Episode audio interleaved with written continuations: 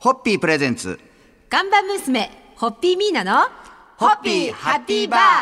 皆さんこんばんは、ホッピーミーナです。こんばんは、落語家の立川しららです。はいさて、今週は、はいスタジオに素敵なお客様をお迎えしました。作家、詩人、歌手、そして人生相談の回答者として、多方面にわたってご活躍中のドリアン助川さんです。ようこそお越しいただきましこた。んばんは。よおろしくお願待いちししておりまました。ありがとうござす。います。いや嬉しいですよありがとうございます。またお会いできてはい、はい本当に。ドリアンさん。んとミーナさんのご縁っていうのは、はい、はいあの、私の、あの、大学時代のスキー部の先輩なんです、実は。はいはいはいあの、ある時、ちょっと、えっと、今年の、今年、去年か、去年かな、あもう時間がよくわからない。去年はい去年そうですよね。去年あの、そうだ、彼女は、あのは、えっと、麹町でレストランをやってる方なんですけど。はいそのレストランであのちょっとイベントをさせていただく打ち合わせを昨年末にした時に、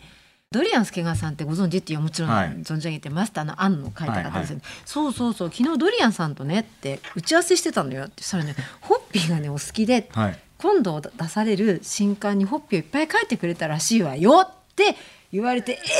そんなって言ったら次の日ドーンと大きな封筒が届いて、はいご本人から。次の日に本が届くっていうそうだすごいそのタイミングだったんタですイミングもすごいですねやっぱ皆さんリアクションが早いしいや俺ねだはかいら許可を得て書いたわけじゃないので、はい自分が普段ホッピー飲んでるからということで これあの「新宿の猫」という小説なんですけど、はい居酒屋が舞台なんですよ、はいそうなんですでいろんな飲み物書くの面倒くさくて、それありがとうはございます俺もみんなもホッピーしか飲んでないなということ ありがとうござい全部飲み物ホッピーにしちゃったのよかった面倒くさくて。そ れでよかった面倒くさくすい思っまてせくださっんて許可も得ずに書いてしまいましたとんでもないまず原稿を読んでいただけますかという形ではいお送りしましたいやーはあいりがとうございます。一気に読ませていただきました。ありでがとそうござのいます本は、まあ、今年1月にはいポプラ社から発売されました「新宿の猫」こちらあの放送作家の卵の山ちゃんが新宿ゴールデン街にほど近い店でゆめちゃんという女性店員と出会い猫についての秘密を分け合い大切な約束をするというお話でたくさんホッピーが、はい、もう随所に、随所にホッピーがはい、で特に大事な節目に必ずホッピホーッで。ピーがなければこの物語は誕生してないですよ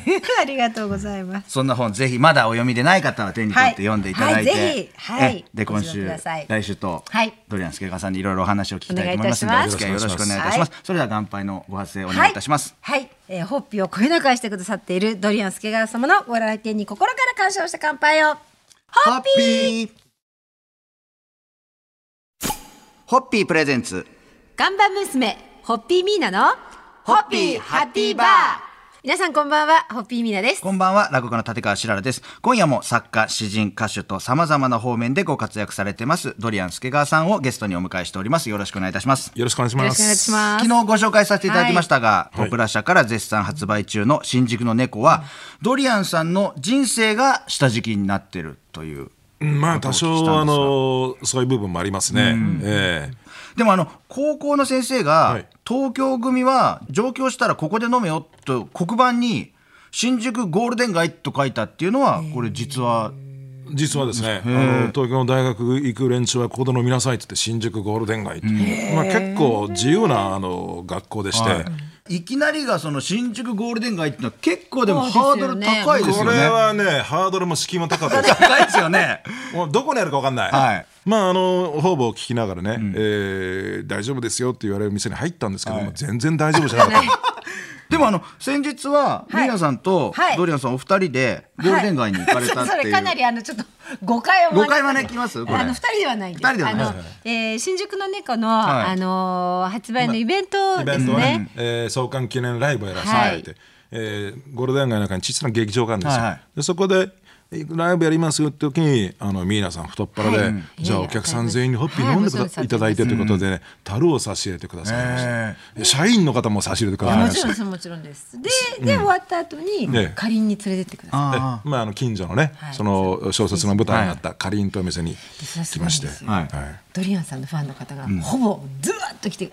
あのほぼですね、ホッピー仙人状態、二重三重にな ってー、列になって列になって、えでも皆さんがホッピーで乾杯してでくれる。もみんなねあの皆さんに会えたこと嬉しいいっつえ、ってとんでもないことでございます。ありがとうございます。喜んでました喜ありがとうございました。本当に本当にありがとうございますーでも本当ねこの新宿のゴールデン街って本当やっぱり歴史あるこの一角なんで、ええ皆さんこうラジオ聞いてる方もね、あ俺の時はこうだったとか今ドリアンさんからのお話聞いそうて、ですね俺の時もこうだったなとか懐懐かしく思今ってねる方もいら国っしゃると思いま際す的な観光地みたいになっちゃいまして、あのみんな喜んで歩いてますね、ああいう場所がないんですよ世界ない中んですねそうですねそうねそんなゴールデン街のことを思いながら、はいそろそろ乾杯のご発声で締めていただきたいと思はいいます。、えーこの次はゆっくりゴールデン街のかりんで、はいホッピーをいただきたいと思います。案内いたします。よろしくお願いします。それでは、ホホッピーホッピープレゼンツ。ガンバ娘、ホッピーミーナの、ホッピーハッピーバー皆さんこんばんは、ホッピーミーナです。こんばんは、落語家の立川しららです。今夜も作家、詩人、歌手としてご活躍されてます、ドリアン助川さんにお付き合いいただいてます。こんよばろんはしくお願いいたします。よろしくお願いします。今年1月にはいポプラ社から発売されました、新宿の猫放送作家の卵の山ちゃんが主人公ですが、ドリアンさんが放送作家を知ってた頃っていうのはおいくつぐらいの頃ですかこれはね、24、5から、えー、30手前24までぐらいまでですかね。はい、やえっーぱこの放送作家時代いろんな人ともういろんな番組を手掛けられたと思いますが、はい実際にドリアンさんを30発もマ殴ジでっすたか先輩もいたっていうのはこれは本当ですまあ、か、これはね、はいちょっと酒癖の悪い大先輩でして、はいあの小づくんですよ ね、で小づいてるうちに本気になってきちゃうんですよこの人がこの人がええ、もうじっと耐えてて数えたら30まで行った時に、はい他の客がまあさすがに立ち上がりまして、何してんだあんた若い人にみたいな。で彼はそこで酔いが冷めたわけですよね、はいはいで自分が小づいてたってことも分かっちゃったわけですねあそうしたらね、あの泣き始めちゃったんですよ僕のことを30発も殴ったくせ にそのその人が俺その瞬間になんか許しがたくなって、はいちょっとお前出ろみたいな感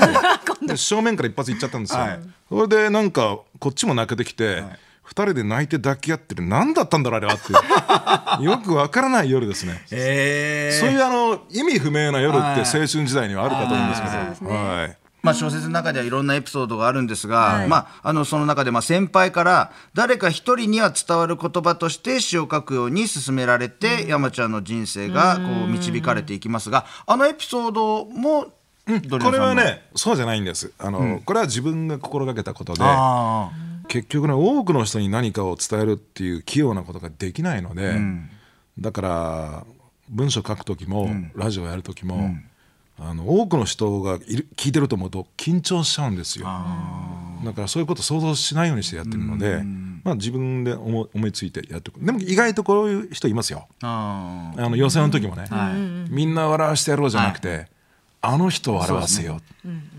新宿の猫まだお読みでない方はぜひ手に取って読んでいただきたいと思いますはもうぜひが、本当に素敵な、はいはい小説です。そろそろ乾杯のご発声で皆さんに締めていただきたいと思います、ドリアン助川さんの苦難の放送作家時代に思いを馳せて、ホッピーホッピープレゼンツガンバ娘、ホッピーミーナの、ホッピーハッピーバー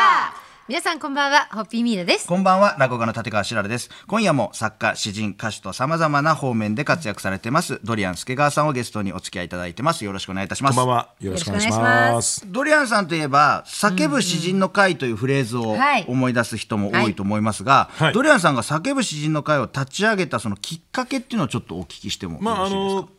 その放送作家やっててなんかこの世界もちょっと息苦しいなと思ってる時に、1989年11月、ベルリンの壁が崩壊するという、はい大変もう世界史の上で大きなことが起きましたね。 1989それでねやっぱり当時27歳の私としては、その現場に行きたいと、なんとか行って向こうから報道したいという思いが込み上げてくるわけですね。で、えーあるラジオ局の即席特派員になって、えーベルリンからプラハのあのチェコスロバキアの市民革命、そしてあのルーマニアの内戦と取材して歩くわけです。でそれが勢いがついちゃって、今度は自衛隊が行くかどうかで揉めてたカンボジアに、えー自衛隊より半年も先に入ってしまいまして、あの地雷原をですね、取材して歩いたわけです。でまああの地雷踏んじゃったお父さんとかも懸命に生きてるわけですね。それを見た時にこう全身でなんかそれを伝えたいっていう気持ちになってでまあもともとロックが好きでしたから、えー日本に帰ってきて組んだバンドがこの「叫ぶシーンの会」でもねデビューするとは思わなかったなあそうですかこんなの誰も聞かないだろうと思ってやってたら、お客さんがどんどん増えてって、はいそれである日、えー大手のレコードメーカーから声かかってこれで今このスタジオなんですけどね、はい日本放送で最初に演奏したのはこのスタジオですよ。今はあのイマジンスタジオって呼んでますけど、その頃は銀河スタジオスタジオ。はいそうです場か。所的には同じところなもうんねですよね。ここでまあオーディションというか、はいそれで、えーままあ、では番組やってもらいましょうみたいな形になって、ええまあ、縁ある場所で、はいへえまあねそういうご縁も感じながら、そうですね。はい、そろそろそうです乾か杯。のご発声で、はい今日は締めていただきたいと思います。えーなんかすごいですね何がきっかけになるかわからないんだ人生はって今ねお話ししながら。いや本当にあの本当にあの人の心をですね揺さぶってたまらない、ドリアンさんがつ紡ぎ出される言葉に乾杯を捧げたいと思います。それではホッピーホッピープレゼンツガンバ娘、ホッピーミーナの、ホッピーハッピーバー皆さんこんばんは、ホッピーミーナです。こんばんは落語家の立川しららです一週間にわたってドリアン助川さんにお付き合いいただいてきました今日もよろしくお願いいたしよますろしくお願いしよろましくお願いいすたします。もう日本放送をお聞きの方にとってはもうドリアン助川さんというと、もう1995年から2000年にかけて放送されていたドリアン助川の正義のラジオジャンベルちゃんは今もうラジオファンの間では語り継がれてるああ、すごい、まあ歴史的な番組でしたが、あの頃中高生だったリスナーがみんな今偉くなってて、 仕事くれるんですよ。その時は思ってもいなかったでしょうねねえと今聞いてる、ねっていうか、ずっと思ってらしたんでしょうね、その方って。学生の頃、小さい頃、ドリアンさんの番組聞いて。いやまあ早い話が深夜の人生相談番組ですから、はいしんどかったんですよやってるこっちも、あの深刻な悩みもいっぱい殺到しましたしね、だけど今ねあやっててよかったんだなって、なんかこういうことって歳月が経ってみないとわからないですね。わからないですようんそして今ドリアンさんはあのテレフォン人生相談の回答者としてあーそうそうですね大人相手にまたそういうこうだからあ相談のに乗って人生相談がつだいけてるんですけどついて回る人生なんですよね、誰かに人生相談したい感じなんですよ本当に。はいなんか心がけてることみたいなのあります、まあこれはね、えー前もお話ししたことがあるんですけども、大勢が聞いてると思うと緊張し,、ちゃいますのでその人とのみ喋ってるという、ええそれを心がけてますね。じゃあもう相談相手と二人でもう面と向かって喋ってる感覚で相は談い、に乗るってでいうもさすがにこれ5年やると疲れましてね、日本中どこ行っても人生相談しか来なくなっちゃったんででいろいろ人生リセットするためにあニューヨーク行ったんですよそれでニューヨークのバーでねなんでお前あニューニューヨーク来たんだってバーテンダーが言うから、い、や俺人生相談やりすぎて疲れたって言ってそしたらそいつがね俺は母を愛せなくて辛いんだとか実は最初おい始まったぞ始まったぞニューヨー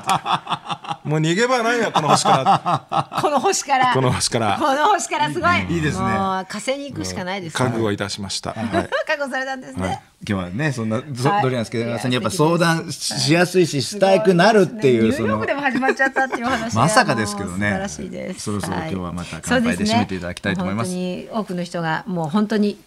この地球上にたくさんいますけど、ついつい足りたくなってしまうドリアン助川さんの不思議な包容力に乾杯を捧げます、はい。ホッピー来週もドリアン助川さんにお付き合いいただきます。どうぞよろしくお願いいたします。